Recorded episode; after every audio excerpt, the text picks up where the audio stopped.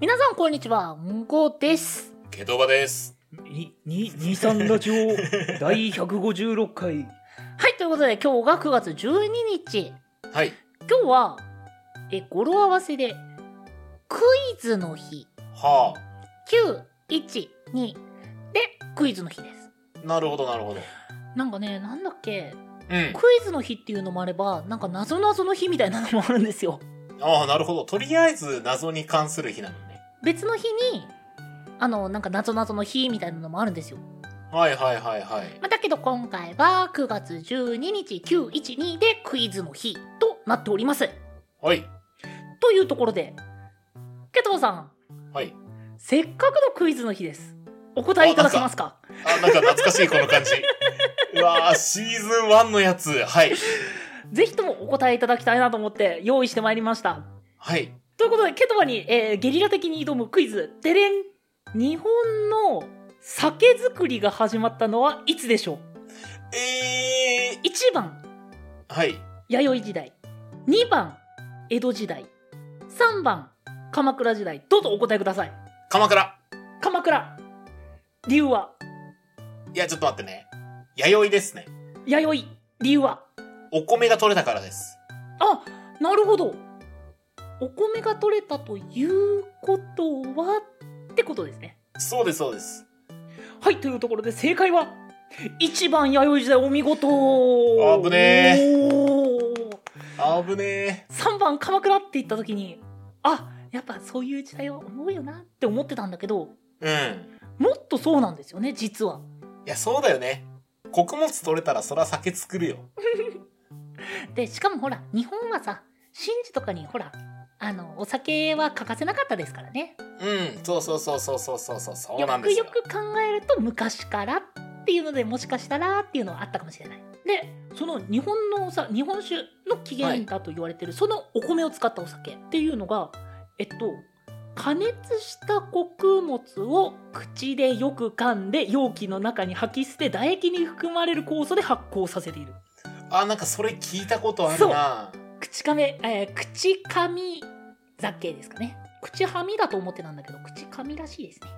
なんか巫女さんが作ったやつうんぬんみたいなの聞いたことあるな。うんそれが日本のお酒の始まりと言われてます うんなんかしなんかちょっとバッチリな。いやまあまあ昔だからそれこそさそういうんう何、酵素とかを何も知らない時から実はできてたっていうのはすごいと思うけどねね、ななんでそれ作ろうと思ったんだろうね。何もないところから。いやすごいよねうん。まあっていうまあお酒にちなんだクイズを出させてもらいましたが今回は前回の続きでウイスキーのお話をしてくれるそうですはい。今回は、え、前回がなんかウイスキーの大まかな知識を話したので、うんうんまあ実際にじゃあ飲むときにどう飲めばいいのとか、うんうんうんこの銘柄はがおすすめかなみたいなのを今回話そうかなと思ってます。まあそうね気になったそれこそ前回も言ったけどうん。それこそ僕はあんまり飲まないタイプなのでまあ実際に飲んでる人からのおすすめだったり感想だったりっていうの方がやっぱ個人的にはね 気になるところがあったんででもぜひね、それを聞いてちょっと飲んでみてほしいですね。はい、じゃあ今回もぜひね、特に飲んだことない人もですね、飲んだことある人もですけど、飲んだことない人も、多分今から挑戦するに、まあ、する助けになるのかな、みたいな感じの情報になると思いますので、ぜひ楽しんでいってください。はい。というところで、今回も始めてまいりましょう。せーの、23ラジオ。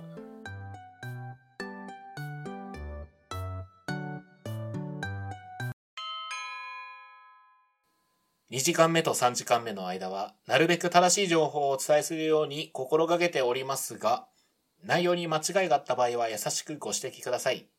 えっと、また今回お酒の話するんですけども、体質的にお酒が飲めない人とか、合わない人っていうのももちろんいるので、飲むときはなるべくね、こう、安全第一で飲んでください。まあ、ということで、未成年の飲酒、ダメ、絶対。あダメですよ。もちろんダメですそよう。ですね、そうだよね、前半で言ってないよね。あそうですよ。うん、ちょっと前半差し込まないとダメだよこれうんちょっとそれはちょっと めんどくさいからいいかまあまあ、それは法律でね、禁止されてるから。そうですよちゃんと大人になってから飲みましょうん、飲みたい気持ちはむっちゃわかるけどね。うおい まあ大人になってからの楽しみという部分でねはいはい。あの飲めない方とかは、えーぜひあてかまだ未成年で飲めないよっていう方とかはぜひあの楽しみ今後の楽しみのために聞いていただけたらなと思いますはい。ということで、その飲み方の話しましょうか。はい飲み方はい。えー、うんごさはいん。ではここでクイズです。おクイズの日、はい続続。ウイスキーの飲み方、いくつ答えられますかんごめんどういうことウイスキーの飲み方の種類。はい口から飲むはい以上あ、ほら、、はいい、わゆるそのロックとか、はいはいはいはいやり方で、どういった種類ご存知ですか、えっ、とご存知はい。えっ、とねそれこそ前回の情報というか前回のほら言ったにわか知識が最大なんですけど、はいはいはい。あの時になんかねちらっと見えたんですようん。なんかえっ、とアイリッシュアイリッシュウイスキーでしたっけはいはいあ。の辺がコーヒーと一緒に飲む飲み方とかのでアイリッシュコーヒーとかああ、ありますね。あとでもそえれーとカクテルかな。あカクテルかはい。なんかロックストレートとかあはいはいあそうですそるっうですていうののそのアイリッシュコーヒーのところだったと思うんですけどなんか飲み方はなんか100何種類以上みたいなのをよ見た気がしたのではい。い140種類で確かこのくらいの数字が書いてた気がしたや、ちょっとね、これ今から140種類解説すると大変なことになるの で、まあ、大まかな飲み方で言いますね。ロロロックストレートをはい、正解正解。何かで割るああ、すハイボールとかだね。うんうん。の3種類あとね、2種類あるんですね。ほうはい。 140種類じゃなかった あの、大体の、大体の飲み方のわけがある。ああと、ウイスキーを単体で楽しむみたいな。ーあーなるほど何かとその何そのさっきのアイリッシュコーヒーみたいな感じではなくウイそうスそキうーそをウイスキーとして楽しむ飲み方そういうことです。なるほどっていうと、あと、水割り。うんうんうん、ううんん、あと、トワイスアップという飲み方があります。 Twice up. そう、かっこいいでしょ、トワイスアップ。口に出して読みたくなる日本語うん、日本語じゃないんだけどね。えじゃああのカッコつけてウイスキー Twice up で。うん。えっと、んごさん、水割りとトワイスアップの違いってご存知ですか、かっこいいか日本語かうん。両方ともお水しか入っておりません。じゃあ分かったはい僕分かりましたはい、なわんでし分かりょうましたシェイクかあのなんだっけ混ぜるのをあれなんて言うんだえー、ステアですね。ステアはい。でどうだはい、えー違います。 あうわ 結構自信あったのにシェイクすると、なんとかシェカラートになっちゃいますね。あ違うんだはい。へえほらなんかこれもねケトバ知識なんですけどうん。なんかこう氷だけ入れてあんまり溶けないようにシャカシャカシャカシャカーって一気に冷やして入って出すのと普通にあのロックで入れるのじゃ別物だよっていう感じのことを確か聞いたんですよはい、そうなんですけど、これまた別の話になるけど、マイカ、これも話そうか。あの、いやだから僕それだと思ったら違ったはい、シェイカーっていうのは、まあ、冷やすっていうのももちろんあるんですけど、振って空気を混ぜてアルコールを少し和らげてるんですね。えーああーそうなんだそうそうそうそうそう。だからそれこそケトバに連れてってもらったバーで振ってもらったた ももらってたんだ僕そうそうそう、あの、飲みやす意く、味が分からなかったんだけど飲みやすくするためにやってるんです、あれ。 ああれ優しさだったのね そうです、そうです。何も知らなかったなんかせっかくこういう、まあ、バーっていう僕があんまり行かないところに連れてきてもらったからせっかくだから雰囲気味わえ味わわせたれみたいなそれかと思ってたら違ったのねうんはい、あの、だからこう、お酒苦手な人とか、はいはいはいそのアルコール強いの苦手な人は、シェイクしてもらうだけでだいぶ味変わるので、はあでそれではなかったとはい、それではない。実はあの、水割りとトワイスアップの違いって、水の比率なんですよ。ええじゃあじゃあうっかり間違えたらダメなんだそうだね。正確に言うとトワイスアップじゃなくなるんですけど、えっとね、トワイスアップが、ウイスキーとお水が1対1の状態。ああああああで、水割りはそれ以上に水が増えると水割りになるんです。ほうなんかそそこで違い出るんだ そう、俺もね、あの、いや、水割りやんとは思ったけど、そういうもんだと思って覚えといてください。あそれがだから純粋にウイスキーを楽しむ時の飲み方と飲み方。だから1対1未満だったらロックみたいな感じの飲み方になるのかなロックかストレートなのか、何の種類になるんでしょうね。でも、あの、中のおすすめの飲み方で見たのは、うんまずはストレートで飲んで、えまずはそう、そこに、あの、お水をちょっとずつ足してってトワイスアップにしていくっていう飲み方です。していくのねなるほそうどなるはえーと思ったけど、僕はそんなめんどくさい飲み方しないんで。ほど めんどくさい言わないのいや、わかるわかる。あの、ウイスキーってお水入れると、あの、アルコールでこう塞がってる香りとか匂いが広がるんですよ。ほーあ普通に味がその味というかアルコールとか味とかが薄まるんじゃなくてそう、味自体が変わるんですよね、完全に。へえなるほどねうん。だからあの、ロック、僕の一番好きな飲み方はロックなんだけど、うんうんうんうんうんあの、バーの氷って丸いじゃないですか。うんあれっておしゃれだからっていうのももちろんあるんですけど、液体に接してる面積が広いから、広いっていうかまあ、限られてるから溶けるのがゆっくりになるんですよ。うんうんうんうんうんだから味が変わるのはゆっくり変わってくれるからあの形なんですよ。はあそんな理由あったんだそうなんですよ。意外に知らないでしょ、この、こういう話。うん。うん、だってそれこそほらバーってさ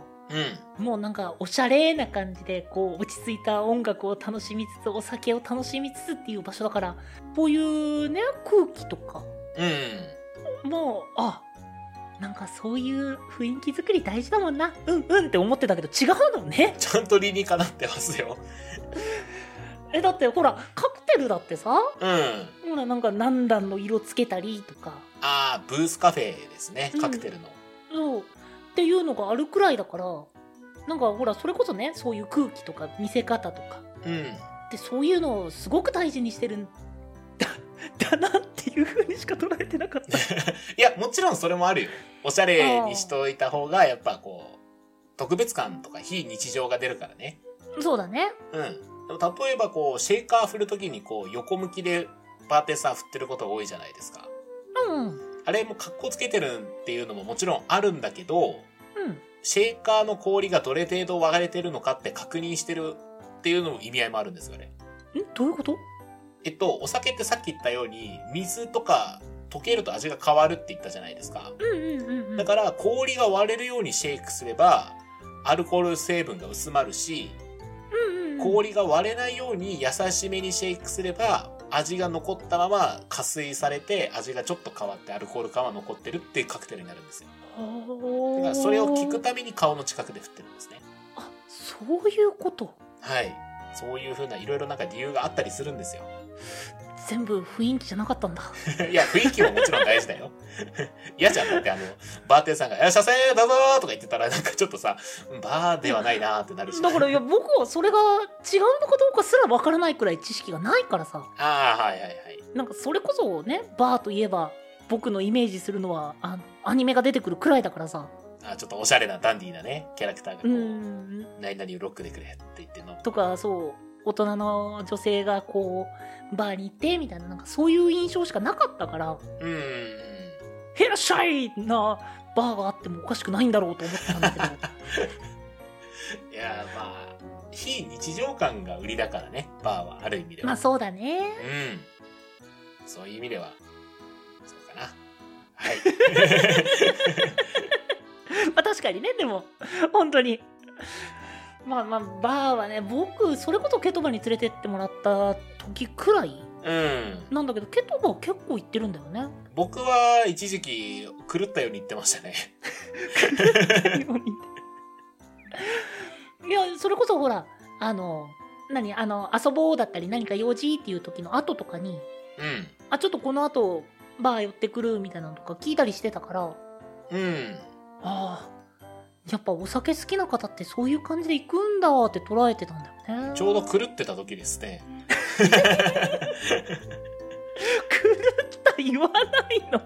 あの、それで言うと、しかも僕、働いてたしね。うん、う付き合いのねあれとかあるからねん。そうそうそうそうそうそう。まあまあ、そんな感じで、次の話題にもう行っちゃっていいですかいや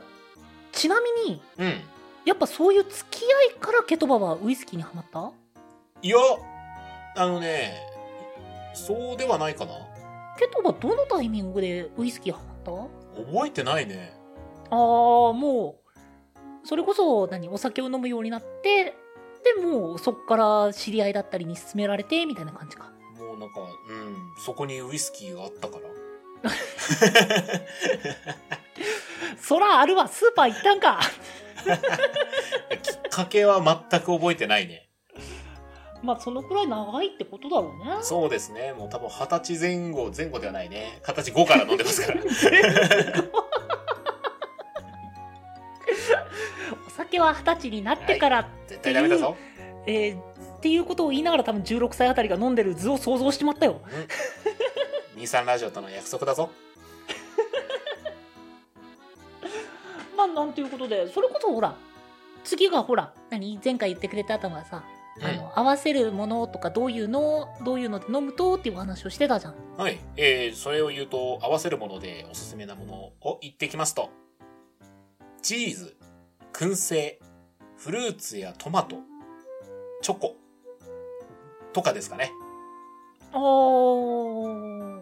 ちなみにフルーツやトマトはね、ドライフルーツとかの方がいいです。えやっぱそういうのは調べてからって感じだっね、経験則。たまあやっぱそれこそそういう長いまあ長い時間っていうのもちょっとおかしいけどうん。まあいつ飲んだって言われてそこに そこにウイスキーがあった時からっていうくらいのねうん。まあケトバ的にはそれこそ最初の方からそういう飲み方をしててハマってったって感じだったまあ、そうかな。うんうんうんえ単体ではやっぱ最初は違った単体ではってどういうことウイスキー単体で飲んでってことはあんまりしなかったいや、割と単体の方が僕は多いかあそうなんだな。うん。じゃあそのおすすめ何あの ね、お腹が空いてる時とかにアルコール入れると、苦しいんですよ。まあまあまあお腹空いてる時のアルコールはっていうのは聞きますねそうそうそう。だから、あの、寝る前とかにちょっと飲みたいなみたいな瞬間ってあるじゃないですか。あるんだあるんですよ。あるんだで、そういう時にちょっとこう、入れて飲もうみたいな時、にうん食べてたりとかするんですよ。うんうんあと、こう、友人とかと行った時とかに、こう、一緒につまむもんとして出したりとか、出してもらったりとか、っうんうんうんていうので、選んだ4つですね。うんでそれもやっぱ経験則経験則かな、これは。それもさそのバーとかで一緒に出してもらってって感じなのそれとも単純にその一緒に飲んでた人がこれ合うよって感じでっていう感じああ、トマトはね、出してもらって合うな、とはなったかな。ババーとも友達、友達。あーバーでは、だいたいチーズかチョコは絶対置いてあります。あそうなんだうん。特にね、チョコがウイスキーはかなり合う。へえウイスキーとチョコ、ほら、ばなんかウイスキーボンボンなんてあるぐらいですから。あまあ確かにねそうそうそうそうそう。もう友達もお酒入ってると思ってなくて買って口に入れようとした瞬間にそのアルコールが含まれてますって言われてあの車内で溶けていくチョコを眺めてたっていう友達とかの話聞くと本当に爆笑しちゃったまあ 運転中だからね。そうでもう飲めないってまだ仕事があるって言って飲めないんだけどっていうチョコとかあるくらいにねそうそうそうそう。そのウイスキーとの相性はいいっていうことなんだろうねそうそうそうそう。チョコはね、まあ、鉄板というか、いまあ、一番、ビールに枝豆ぐらいな感覚 ですよ。本当に。いやでもそれこそね甘いもの好きの僕としてはうん。あ甘いもの好きを自称する僕としてはねはいはい。いやうんなんか「お合うね」っていうよりはあの個人的に感じてるので言うとうん。うーんアルコールってなっちゃうんだよねあのあーどうしてもそのアルコールへの反応が強すぎてなるほどね。でどちらかというと抑えてくれてるそんなにアルコールの強さがない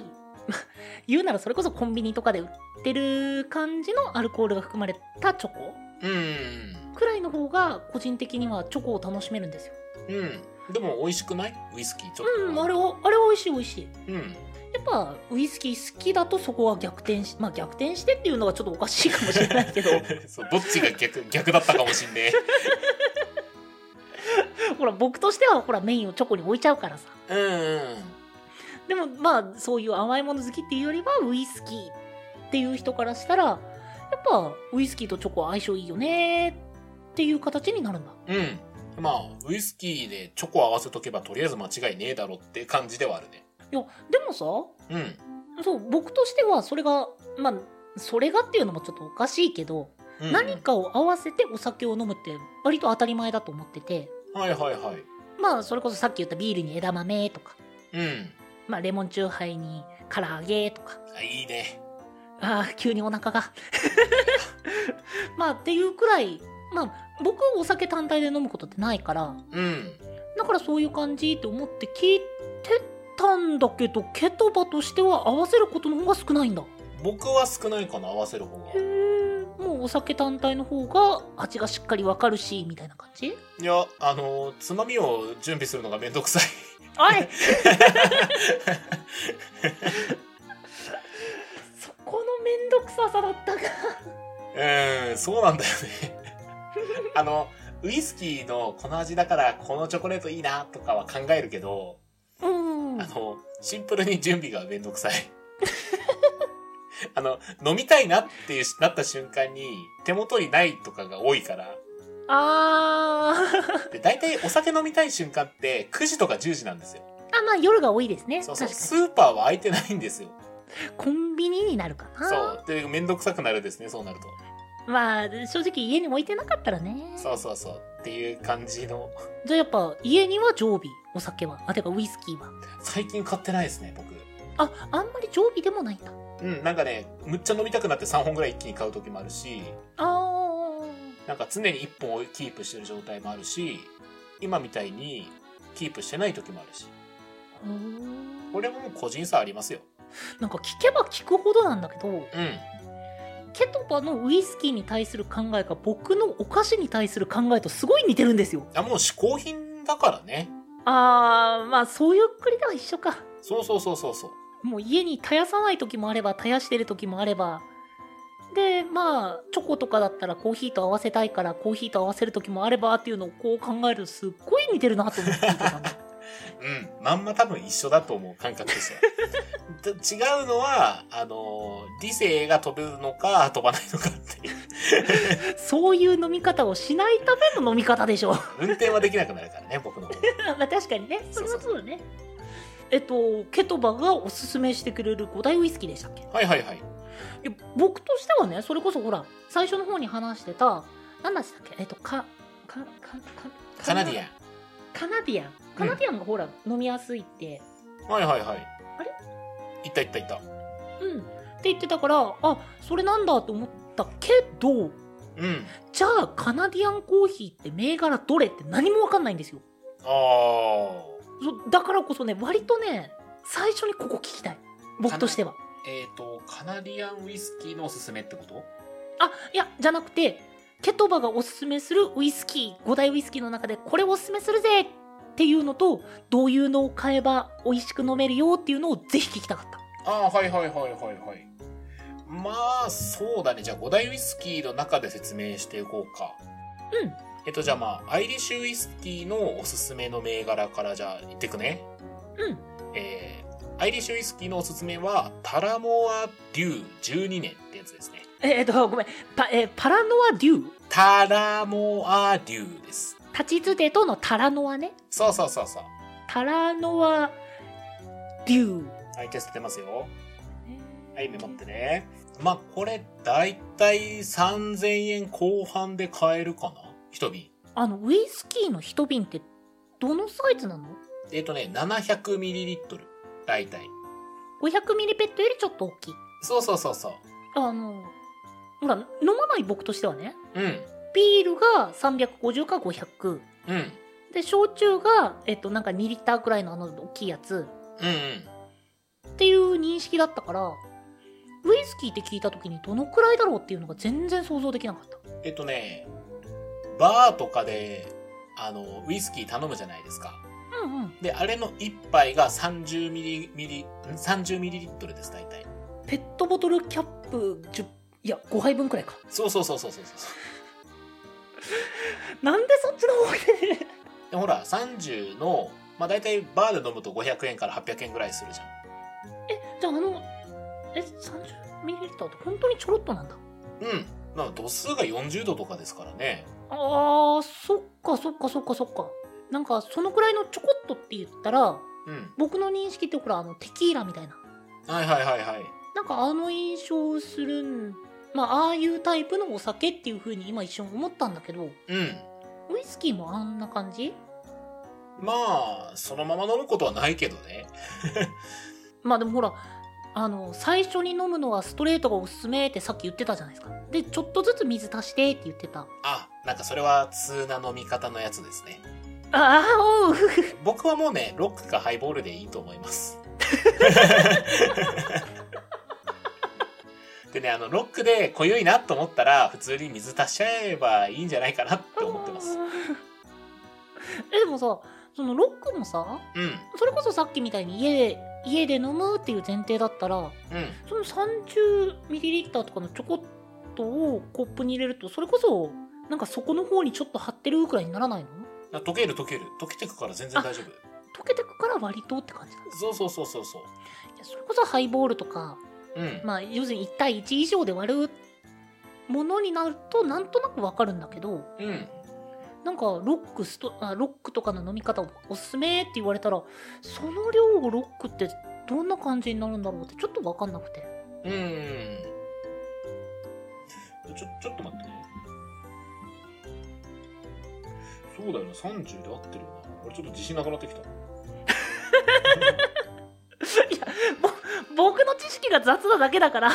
全然多分合ってると思うんだけどごめんねほんとなんあかー合って完ます、合全っにてます。合ってます。完全に僕の無知のせいでケトは不安にさせてるじゃん何これごめんって合ってます。えっ、と、ワンショット30ミリリットルで合っ てます。危なかった。いやちょっとなんか自信がちょっとずつなくなってきた。削られて。 ちょっとあの、それとタラモアデューの話に戻していいですかああもちろんですはいはい申し訳ない申し訳ないえっと、これはね、さっき言った3570円ぐらい大体。うんうんうん。で、まあ、割とニュートラルっていうか、オーソドックスなアイリッシュウイスキーかな、うんうん飲み口としては。だからアイリッシュウイスキーの入り口としてこれ飲むのすごいいいと思います。うんうんうんうん。あ、アイリッシュウイスキーを始めるならまずっていうのがえー、タララララ流12 タラモア年ということですねタラモアデュー12い年。や絶対口なじみないじゃんあ、まあそうね。まあそれか、あのもうちょっと値段抑えたいよって人はジェムソンっていうのでもいいと思います。タラモア流かジェムソンうん、ジェムソンはむっちゃ言いやすいね。ジェムソンジェムソン。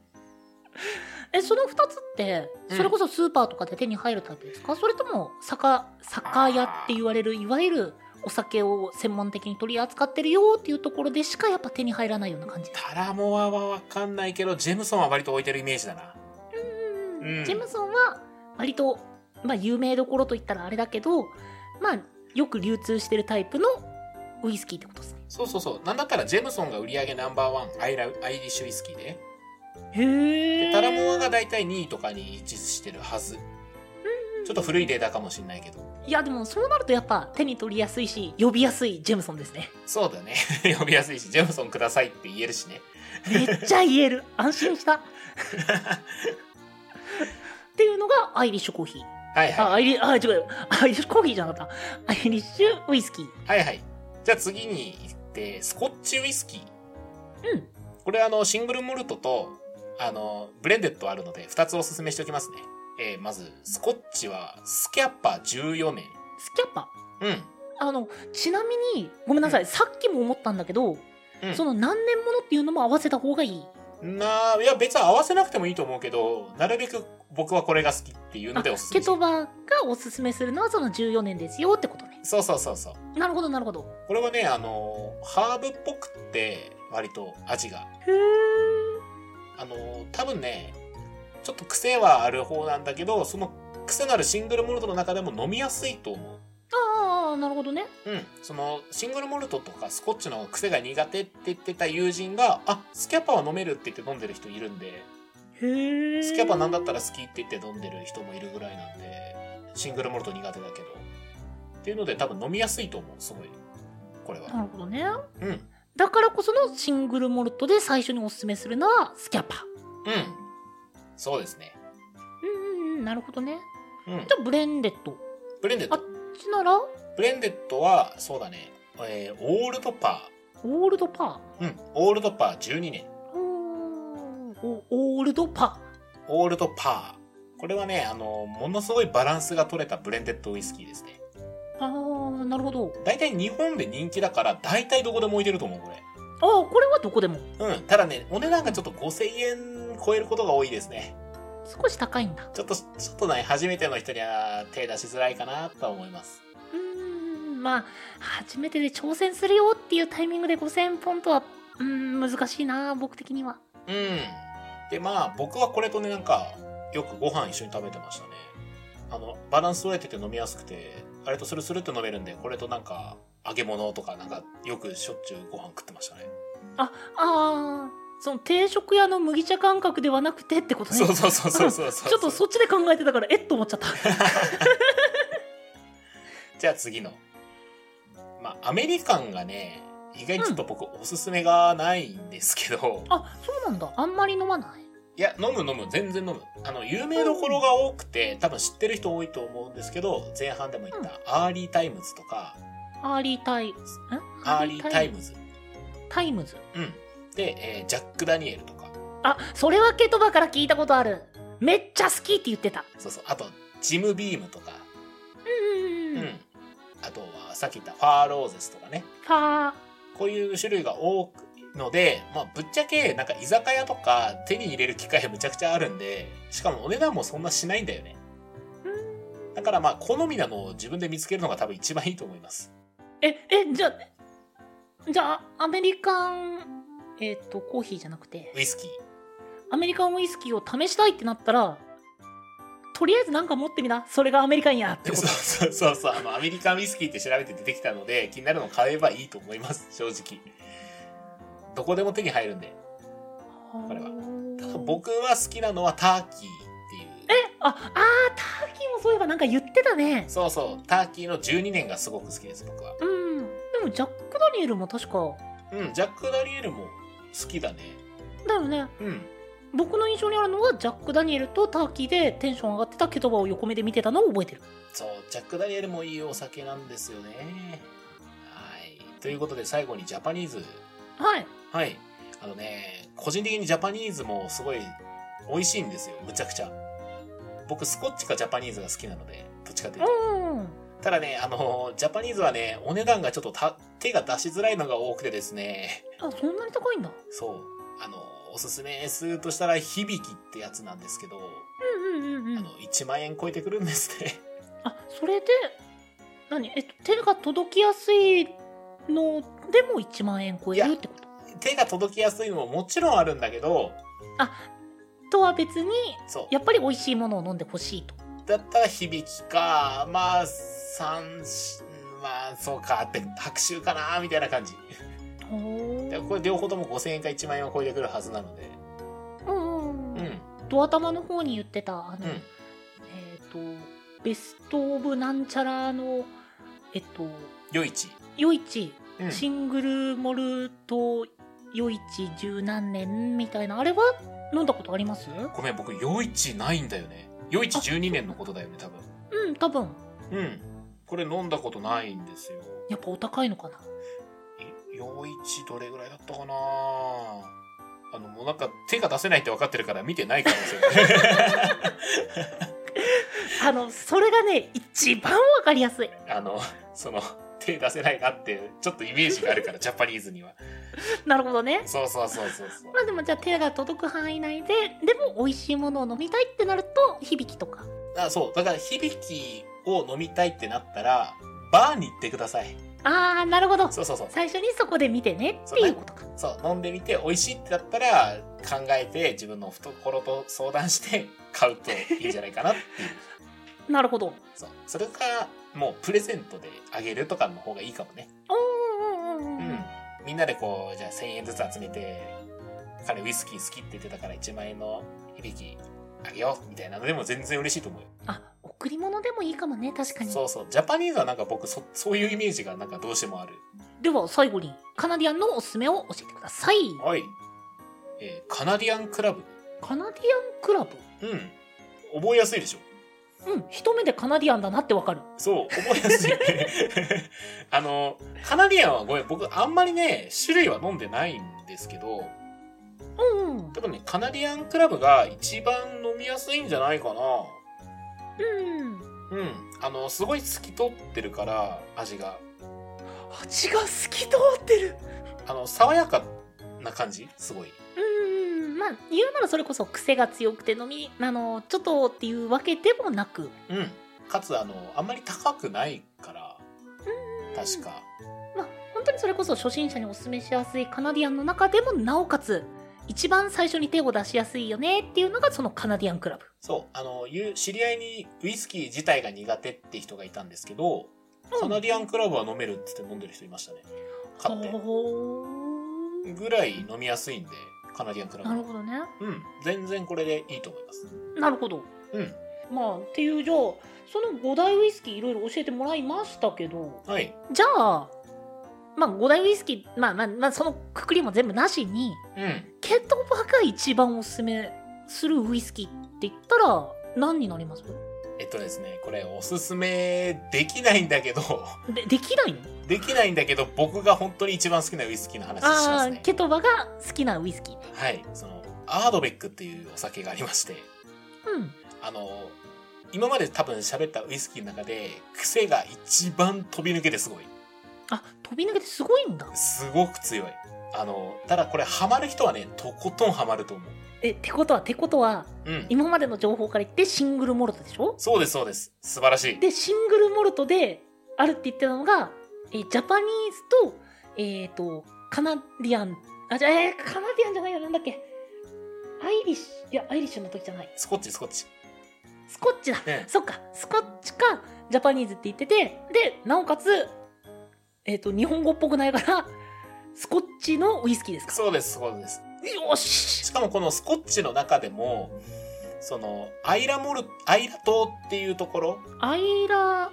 そう、アイラ島っていうのがあって、ウイスキー作ってるおし島みたいなところがありまして、あアイラ島のそうそうそう。アイラ島ねそう、んアイラ島で作られてるこれをアイラウイスキーとも言うんですよ。へえ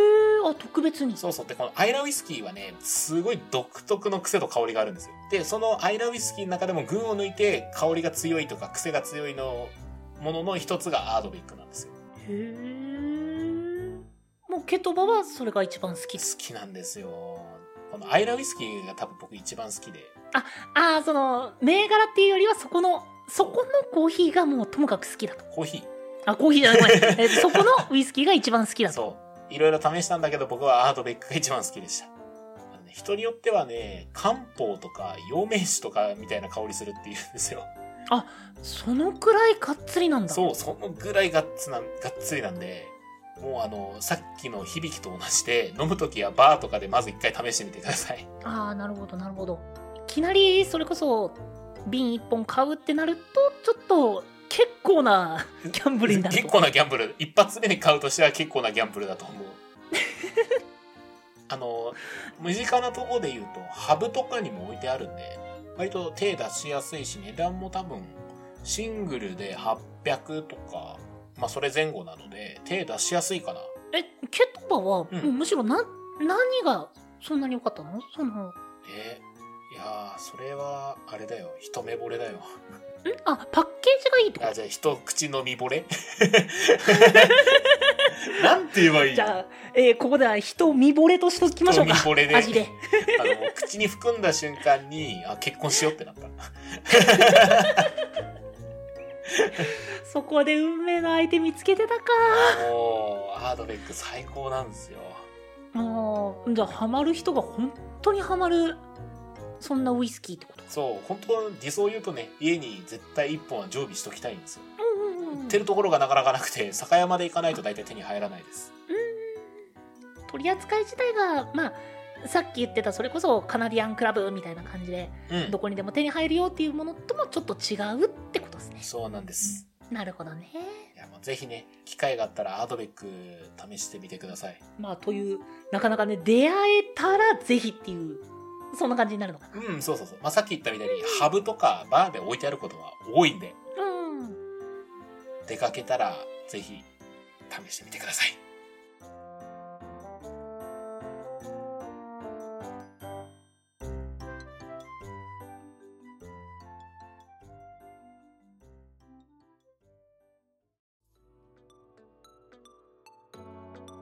23ラジオエンディングのお時間となってしまいました今回は、えーウイスキーのお話後半ということではい。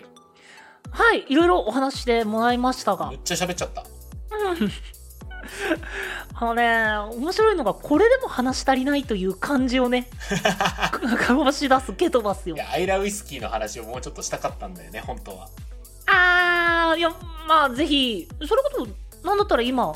いやいやいやいやいや、もう、まあ、でもそうダね、メダメダメ。エンディングでも全部ってなっちゃうと、もう本当に、まあまあまあ、あの、ウイスキーだらけでね、ちょっと飲みすぎ注意という形になっちゃうから。そうなんですよ。今収録時間のことを全く同じ時間また喋り始めますよ、僕。まあ、お酒は適度にっていうのはお話でもっすね。トークも適度 にね。そう引き際が肝心なんで。そう、あの、どこまでも行ってしまうと、僕は、ポカーン、ケトバー、カン バー、まあ、なっちゃいますからはい。ね。まあ、お後がよろしい、よろしくないね。はい。あとはよ、よろ、 まあ、ということで、まあ、いろいろ進めてきましたし、いろいろ、まあ、銘柄出ましたけど、まあ、それこそね、冒頭言ったように、お酒苦手な方とか、おかお酒まだ飲めないよっていう方とか、まあ、そういった方は、それこそ量とか飲み方には気をつけて、はい。